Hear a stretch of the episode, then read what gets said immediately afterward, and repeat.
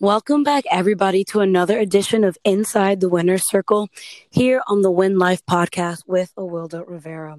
I am really pumped, y'all, because today I have Aisha Walker with me. She is the co founder and CEO of Be Imaginative, a collective of artists, healers, and community leaders dedicated to healing Black and Brown communities through creative storytelling.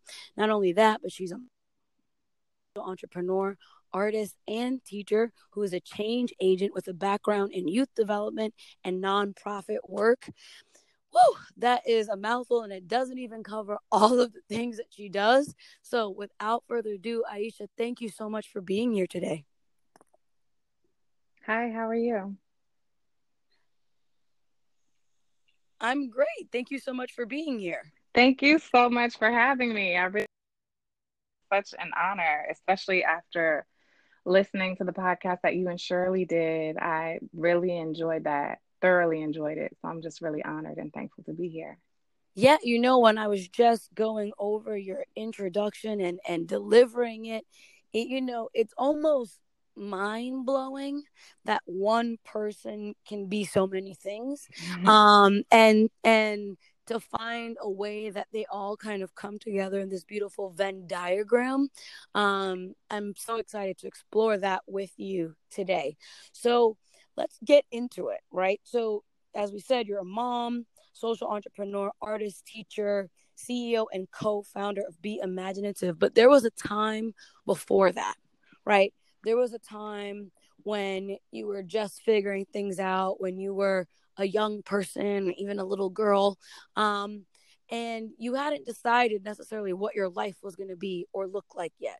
Talk to me a little bit about the journey and what brought you to where you are now.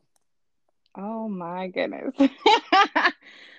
I just have to breathe into that question because there's so much of me that I felt was so separated for so long that I'm just now learning how to the affirmation that um, one of my spiritual teachers and business coach gave me, um, Celestine Starr. She said, "I come intact. I come intact." And that's the affirmation that I continue to give myself over and over and over again because there was a time where I felt as though I separated all these parts of me. Um, and I think the root of that came from growing up with two very different families. Like my mom's side of the family, real Richmond. like my my family is very hood, very very different from my dad's side of the family, which was, you know, um, pretty affluent and uh, not hood at all. so I learned how to code switch so early, so early in my life, and as a mode of survival in my young mind, like the thought of my worlds coming together frightened me so much. It was the scariest thought ever. Like, you know, I hear a lot of kids who grew up biracial, multiracial, um, and those stories of what my friends have told me really resonate with me because I feel like I was mixed with socioeconomic class. Like I grew mm. up I grew up in Richmond. I grew up middle class in a low income neighborhood and um, it was always it was it was a lot of the time it was a big struggle um, learning how to fit in learning who i am um, trying trying too hard to fit into social groups that were not meant for me mm-hmm. Um, you know a lot of performance just putting on different hats and trying to figure out what fit me um, yeah, I remember like being in high school and actually I just want to back up a little bit to even in elementary school. Like I I went to Nystrom Elementary School. It was such a beautiful school because I remember in elementary school every single last one of my teachers were black teachers. And oh, just to have that as my foundation for education is so powerful. Like I can still remember the lessons that I got from my first grade teacher, Miss Wheat, Miss Brown, Miss Holden, Miss Moses, Miss Ryman, who was my favorite teacher, sixth grade teacher, Mr. Blackston, and all of these people who really um, set the foundation for me, as well as my family. Also, um, when it came to loving on my blackness, and though I really struggled with that, I remember growing up really mad at the color of my skin, really mad at my hair texture, just um, really not comfortable in my skin. And at the same time, I still have that as a foundation to pull and draw from. Um, I want to stop you just for a second because I really want to make sure that people really understand and hear what you're saying because mm. what she's talking about is a journey of self discovery through walking in two different worlds. So, whether, as she mentioned, you're someone of mixed race, you're someone of mixed socioeconomic class, you're someone who maybe comes from a, a different home environment. And even if you're a white person who is a poor white person or a white person who comes from a broken home, whatever your struggle is, as you move through your life, really discovering yourself, if you listen very closely and you follow what one of my teachers calls the spiritual breadcrumbs, like mm-hmm. Aisha did, you can come to a place of unity. You can come to a place of not feeling so separated, as Aisha is describing to us, really, you know, a struggle. And if you are a person of color listening to this, you know, I'm sure that there are many different ways that you can relate to her experience of coming through difference and really trying to navigate that to a place of her own personal comfort. Mm-hmm. Thank you for that. Thank you for the the aerial view because as I'm telling the story, it's so easy to get caught up in my inner child and little Aisha and the experiences that she had. And thank you as I'm telling this story, like I'm I feel, you know, little Aisha really activated. Um, and and you reminding me that of that it's a reminder that hey, I'm not alone in my story. No, you're that. not. You're not. And I know that cognitively, but I appreciate that um, reminder. And that's what's so great about the fact that come full circle, what you're doing is helping to heal people through telling stories and telling stories in a way mm-hmm. that is healing. And I don't want to jump the gun, but I do want to remind everyone as we're going through this that that's sort of the underpinning of all this because not only is there a, st- a storytelling aspect but there's also a, a, an honoring aspect and a use of traditional rituals and traditions that is sort of a, reclaiming of the mm-hmm. culture by the people whom it was stolen from for something healing for something that is empowering that again speaks to your own personal journey of reclaiming all of your mm-hmm. blackness despite whatever your internal struggle may have been as you develop and grew into your power mm-hmm. what an affirmation so affirmation. you know i want so you were saying you know before i kind of cut in you were talking about your various experiences kind of growing up that led you to really focus on wanting to honor the experience of black and brown people as your focus. But you know let's talk about how that kind of came to be because that's a big undertaking to say that you are going to become not just an entrepreneur that gives back right but a social entrepreneur and that you're going to become one that not only is a social entrepreneur, but focused specifically on underserved communities and underserved uh, professionals who want to help that community with the work, not of like entertainment or like just having fun or having parties, which is also part of it, maybe, but of the important work of healing, which can be messy and difficult and like you must commit to wholeheartedly. Mm-hmm. Um, so let's talk about that. Uh, ultimately, as I think about this work and bringing all these worlds together inside of myself, and in turn, wanting to do the same for those who I know and love in my family and also in my community, it um, is very much a reflection of who I am, this work that I do. Um, it's been a huge opportunity to bring all of these different areas together to create this holistic healing experience that honors a whole human being and all of the parts of us, all of the parts of me. I was just like, as I think about be imaginative, I think of it as a tailor made suit that fits me in all of my crevices. And me, that means me as a mother, me as a teacher, me as an entrepreneur, me at, in all of my grief, me coming from Richmond, me and as an artist, like that's what this is a place to be human and um, you know the the journey of getting to this point um, i mean it is really long however as i think about the way that be imaginative even came about it came about from all of these different experiences from all these different people that were happening some before others some simultaneously and um, you know, be imaginative was a prayer before I even knew be imaginative what was what it was.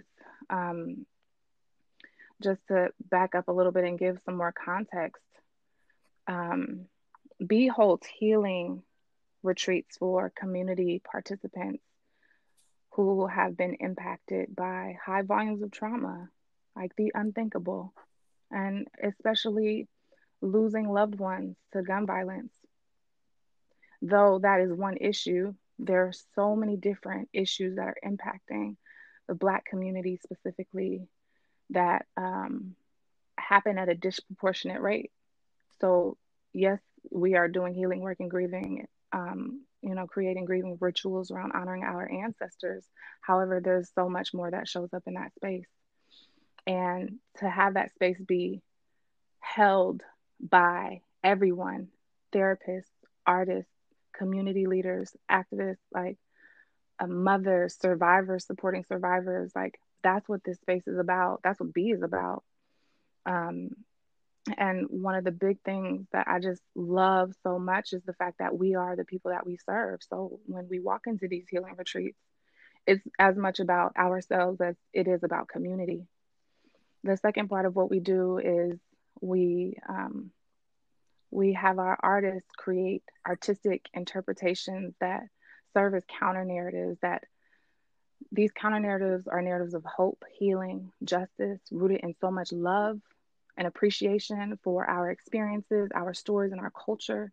They are done with so much precision and care because we know that the media and art have the ability to really make people think a certain way, feel a certain way, do a certain something and um, centering these narratives that really uplift our community is a powerful tool. Um, we do that through photography, paintings, murals, graphic design, through music being a huge component of all of what we do, especially with this beautiful collaboration with Soul Development, who is um, they are they their music serves as the soundtrack behind the movement of justice, of love, of liberation for our people.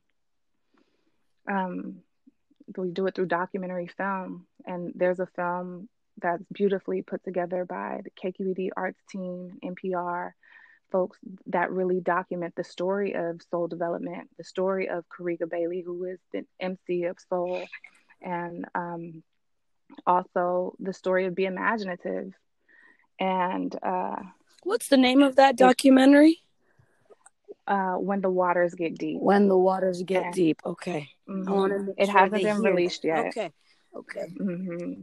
But it is coming soon, and my former business partner BJ McBride has his hands all in it, and he is such a brilliant, brilliant creative. Like he can bring pieces together so magically, so beautifully, so brilliantly um, that really capture the beauty behind what we do.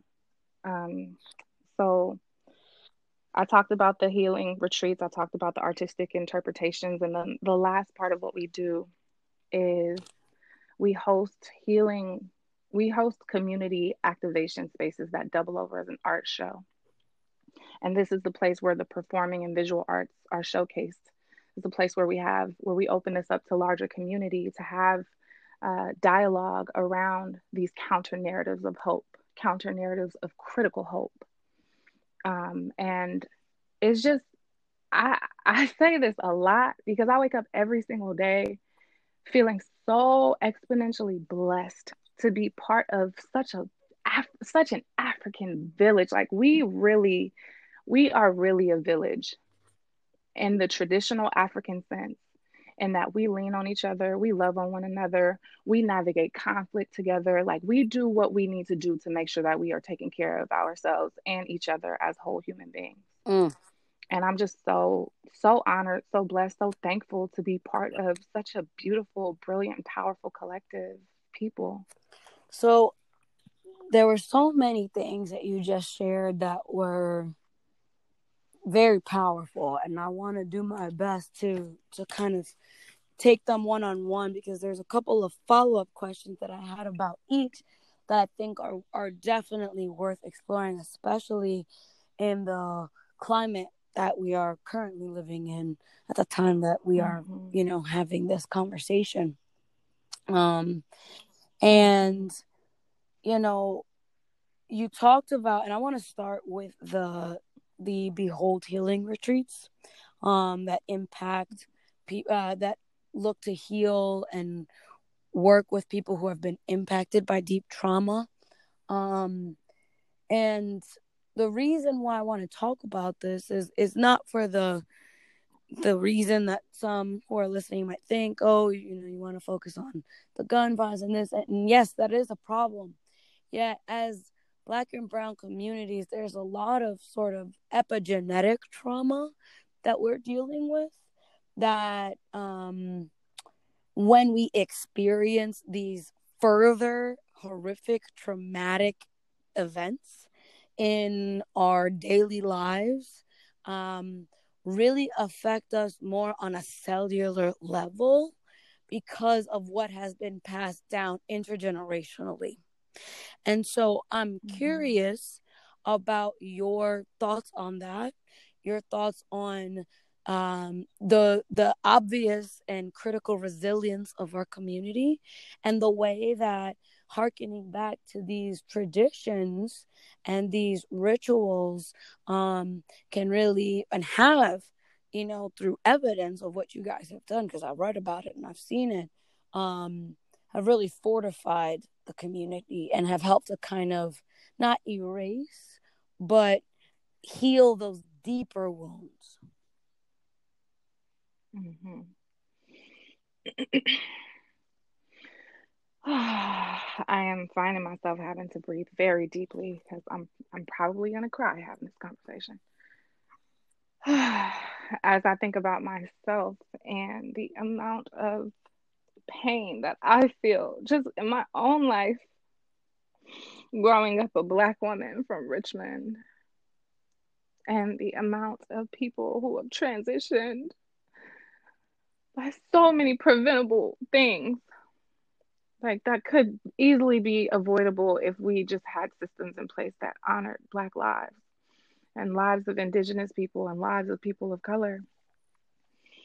Um However, I always think about the the saying, the only way out is in.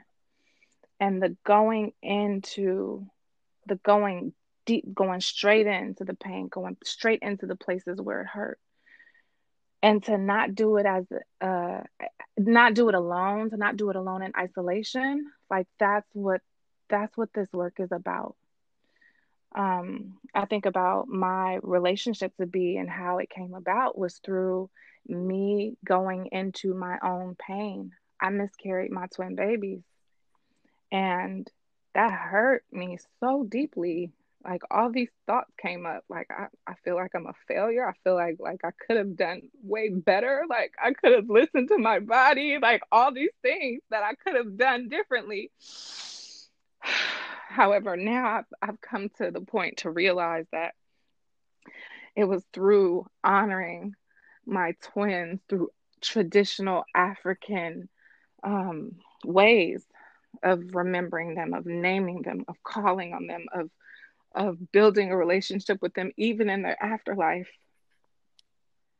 Like, that's what drew me into this work with B. That's what gave me a deeper level of empathy for anybody who has lost a child to any type of circumstance because I was able to connect with myself and my own pain and through the connecting of myself and my pain and my oh, and my and my resilience I can see that in somebody else because then I look at another mother, I look at another father, another sister, another brother, another friend, another grandmother, anyone and I can see myself. And there's and I learned that there's nothing separating us. And I I mean Shirley Johnson really really helped me to um to be able to think through the fact that we are all reflections of each other and and being reflections of each other when i serve myself i serve my brother or my sister when i take care of myself i do the same and especially when i do it in honor of our ancestors when i do it in honor uh, and to honor spirit in this process like i don't know any other way talk about transgenerational trauma and what we carry with us into each lifetime into this lifetime with with um all of what we've gone through, we also carry with us the transgenerational resilience, as what Dr. Fatima Pourkashid talks about. There's transgenerational mm. resilience. Like we have power in us. We and there's this prayer. I and I, I hate that I'm not remembering where the prayer came from, but the prayer talks about we did not become artists. We did not become healers. We came here as such. We're just catching up to who we are. And I know that to be true for every single person. And like what what beauty, what power, what brilliance when we can all sit in our authenticity and to remember and to practice Sankofa and remembering that it is not taboo to go back and fetch what may be at risk of being mm. forgotten. And when we do it as a village, how powerful. I just want to say that I'm honored and I'm humbled by your candor, by your deep honesty, and by really the nakedness with which you are coming to this work, to the sharing of your truth.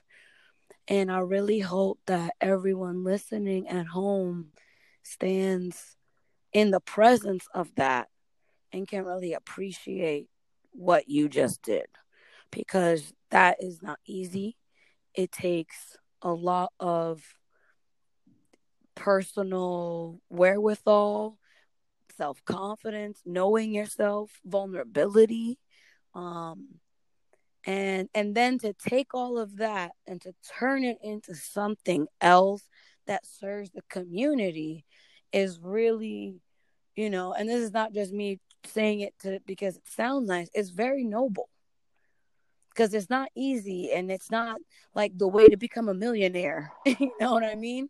So I really, you know, for everyone out there listening, when you talk about following your passion and finding your purpose and dharma, that's not just like pretty words to say. Um, that means something and that holds weight and there's a gravity to it when you're really earnest about it. And if you can't see the way that Aisha has just painted this very detailed example of that in action, then you need to rewind and re listen. Because anyone that is really on the path of pursuing success as they see it through their own personal development and really committing to that is not going to be easy. There's going to be a lot of switchbacks. And there's there's going to be some challenges that are going to cause you to transform and go through that metamorphosis. And at the other side, there's this opportunity, right? And if you choose to take it, great. If you choose to pass it up, that's your choice, right? But what Aisha just described is just that. And the opportunity that presented itself, she took it. And now look what what has what she's created this powerful thing that's impacting the lives of, of so many people in a really deep way. You know, I was speaking with Octavia Raheem the other day, and she said, you know, you can either go wide or you can go deep. Right? And mm-hmm. Aisha definitely went deep. She went all the way deep. And that's that's honor. I need you to know, honor that.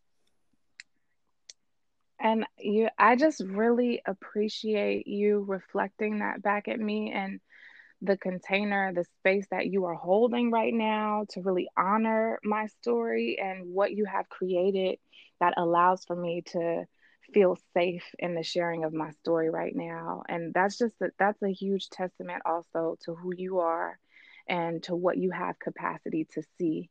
And that's a testament to the work that you have done in within yourself to be able to see and honor my story for what it is and for what it means to me. So I just really appreciate you and all and all of what you've experienced to even be able to see me for oh, who I am. Thank you. And you know what's so funny about spirit and the universe is that it took me right this interaction took me right to the next two parts of B and and kind of started answering the the other question that I really wanted to talk to you about because you know storytelling has become sort of like an in vogue thing over the last several years, you know, and and that, I'm not trying to be shady or anything like that. I'm just, you know, like being a coach, like being a coach has become very in vogue. Um, and like being a yoga teacher, right? Or being a Reiki healer. And that's mm-hmm. great because it means there's a lot more people focused on the work of healing and sharing and all that. Yet, um, there are definitely people who are perhaps passing through, right? There are people who are perhaps like exploring, and then there are other people who are born to do this work. And that's not to say that hmm. anyone is more important in whatever stage they may be than anyone else. Yet, the people that are born to do this work, like yourself, put such a level of care and attention into it. And the fact that what y'all are doing when you create these artist counter narratives, first of all, the fact that it's a counter narrative, let's let's just address that. Because we we know that there's a lot of narratives about black people on TV. There's implicit bias. Mm-hmm. If you're someone listening that's like, what the hell does that mean? That means that if you cross the street when you see a black person or lock your doors in your car or have wondered, mm, I wonder if he has any felonies when you met somebody just because they were black without maybe being a quote unquote racist, then you have some implicit bias. Okay. So, and that comes from a cultural psychology that is perpetuated by a narrative, which the story told by the media mm-hmm. in the news, in newspapers, mm-hmm. in movies, in television, in music videos, um, that predominates our society. So the fact that Aisha and her mm-hmm. group are creating counter narratives, not just highlighting, you know, the Nat Turner or the Sojourner Truth, which is also important, but that's not only what they're doing. They're doing a whole different thing. Um, so let's talk about that a little bit. Why the counter narrative? Why the message of hope in this way?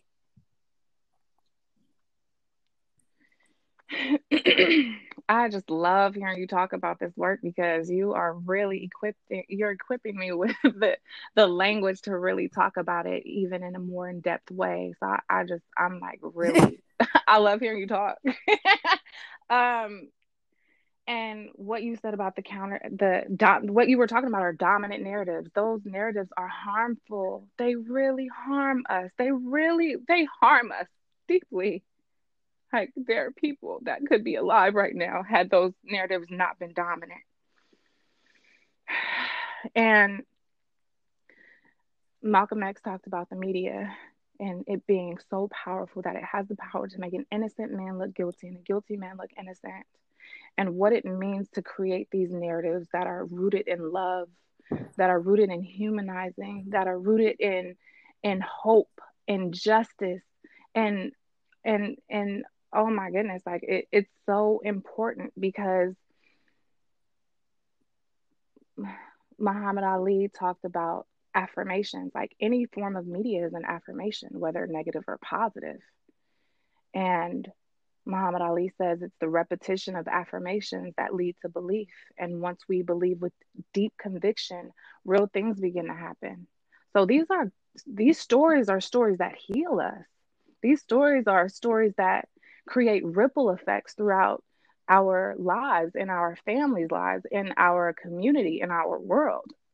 and I just fantasize about every time someone's life um, is taken away and or every time someone transitions what it means to honor that person and to create opportunity for us to highlight their legacy to highlight their their beautiful human life and i always and i think about this especially as i come from richmond and all of the people who have transitioned in my life mm, so many so many people and like their family's still thinking about them. I know I still think about the loved ones in my life. I'm constantly thinking about them. However, the rest of the world might forget, or the rest of the community might move on with their lives. However, what it means to, like, I always fantasize about murals created for every single person who has transitioned all over the city of Richmond, all over the city of Oakland, all over, so that we can remember that ancestor because they were a human being here walking this earth, just like me, just like you. They were here. And I think about I think about the ways that Kariga and Felicia have really honored Kamayu's soul, their beautiful baby who was transitioned, and how they take her legacy with them everywhere they go. Like when they're on stage at the Black Joy Parade. And Kariga is literally, and Kariga and Felicia literally got on clothes that says Kamayu's mom, Kamayu's dad. And to honor her spirit and to watch her spirit transform all of us. Like that little girl's spirit is so powerful. So powerful. And that's the that's the very thing that happens when we tap into uh, the power of our ancestors and we create art in their name. That's what Lauren says. Lauren Adams, who's a member of Soul Development. She, she we talk about legacy. Monifa Kosua, who's also part of Beach, like we talk about legacy a lot and what it means to do what we need to do to keep their legacy alive, and we do that through all these all these forms of and art. You know, Aisha. Now I'm I'm gonna try to keep myself together because I um it's just so infuriating to see victims demonized, criminalized, to have irrelevant things brought up about them to color the opinion of who they might have been at a time when they were a human being who perhaps made a mistake like anyone else. And I always mm-hmm. remember mm-hmm. and want to remind people that even in the eyes of the law, even when someone has committed a crime, there are federal rules that prohibit irrelevant prior bad acts from being brought up if they're more prejudicial than probative. And that's just a fancy way of saying if you're going to bring up something this person did before just to make them look bad and it has nothing to do with the matter at hand, it's irrelevant. We can't talk about it. Mm. And so for me, that is a lot of the the the mishandling of these situations that happens with the media, which is why you know, to know that there is a group out there in the world that is not only creating these counter narratives of hope, shedding light and honoring who these people really were, but is also then creating community spaces where people can come and be activated. Because let me tell you something as a little girl, the most powerful experiences I had that have stayed with me my entire life were going to see the opening of Sankofa.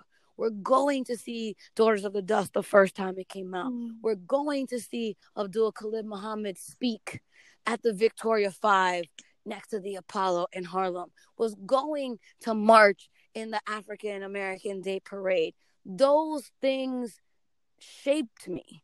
Those things reminded me of the power mm. of who I am, made me embrace my ancestry, didn't allow me to to st- sidestep it by being like, well, I'm actually just Puerto Rican. Because if I don't open my mouth or eat a, mm. a, a, black bean or a piece of rice, it, no one's going to know the difference.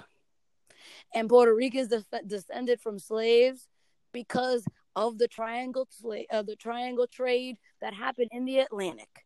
And so there's so much history, so much, so much um, culture, so much that was stolen, so much that we have been prevented from knowing that just continues to divide us. That when we remember that as a black and brown people, we come from West Africa.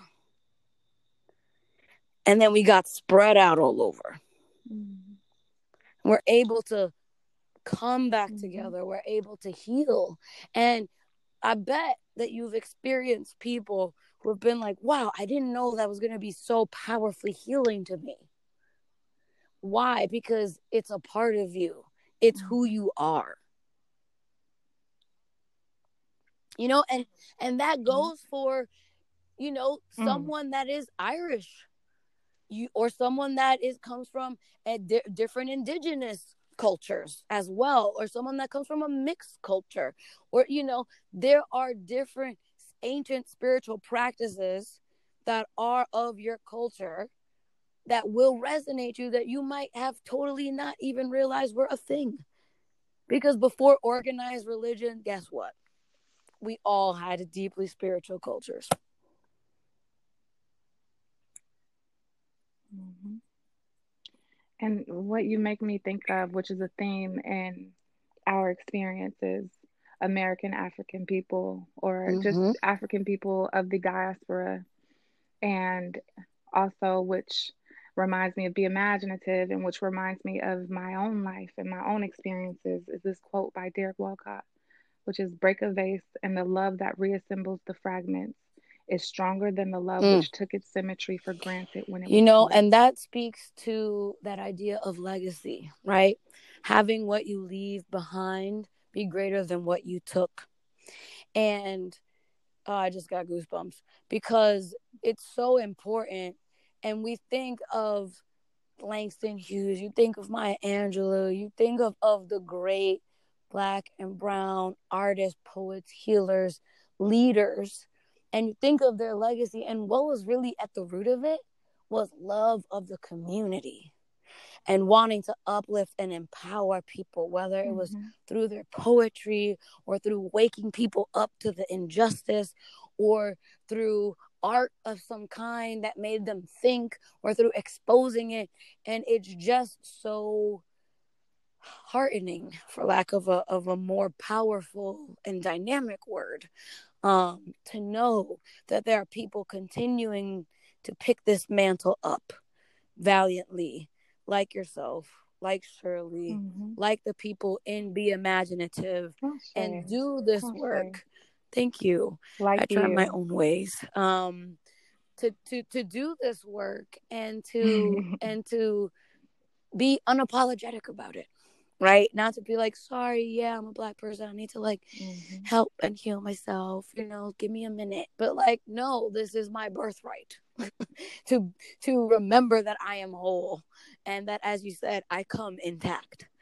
So, man, I could talk to you for hours, but I know mm-hmm. you're a busy mm-hmm. woman and I want to honor that and respect that and your time.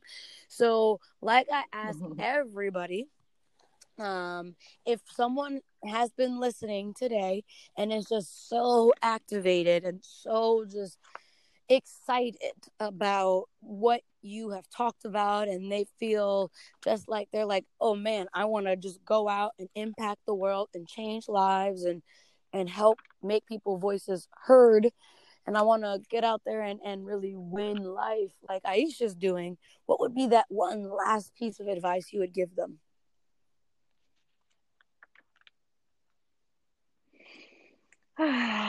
wow. I would say come back to yourself. Come back to you. Come back to you as an individual. Honor yourself in your most authentic state. Wherever you are, be in the present moment and in the moments that we can come back to ourselves. Mm. That's when come we can back to yourself. Simple, yet extremely powerful and deep. I mean, because you know what, y'all? Let's be honest, many of us spend a lot of time running away from ourselves for fear of what we may uncover, what we may discover, mm-hmm. what we may have to confront, what we may not like. Yeah, right? Um, mm-hmm. and so it, it, you know, it is brave. It is powerful. It is the work, right? And you can't be out here no matter what color you are talking about change and all of this other stuff if you can't first look at yourself. Okay? And and I don't mean that to diminish Period. or take away Period. anything from anything that anyone is doing. Yet I mm-hmm. want to remind you that sort of anger without action is pretty impotent. And the first place that we need to change is at home. So Aisha, thank you so much. I am mm-hmm. just beside myself with gratitude for all that you shared, the rawness with which you came to this this interview. And man, I hope that all of you at home were really listening, not just with your ears, but with your hearts. Um, because really what was spoken here today was something that was speaking speaking to that place to your heart space. So until next time, wait, oh, before I forget, Aisha, where can they find you if they want to support, if they, you know, maybe are not a person of color, but they want to donate, they want to support, or if they don't live in Oakland and they want to know how they can get involved in this work, how can they reach you or contact you or learn more about what y'all are doing? Yeah, thank you so much for that. Um, you can find us on Instagram on at Be Imaginative Collective. That's B E Imaginative Collective. Uh, folks can also find us on our website, be-imaginative.com. And of course, slash donate. Please donate uh, your money, resources, time. Uh, yes. We, we definitely can use some help. I appreciate you so much in having me today. And I just want to say all those beautiful things that you've said about me. The only way that you can possibly see them in me oh. is if you oh. see them in yourself. Thank so you, Aisha. And y'all, and you get so out much. there, donate. Remember, if you're like, I don't have any money, but you're a marketing guru or you're a digital whatever, or you mix music or whatever, you can donate your service. Go to Be Imaginative Collective on Instagram. Support this cause, support Black business. Black Lives Matter, Brown Lives Matter. And until next time, you guys get out there and win life.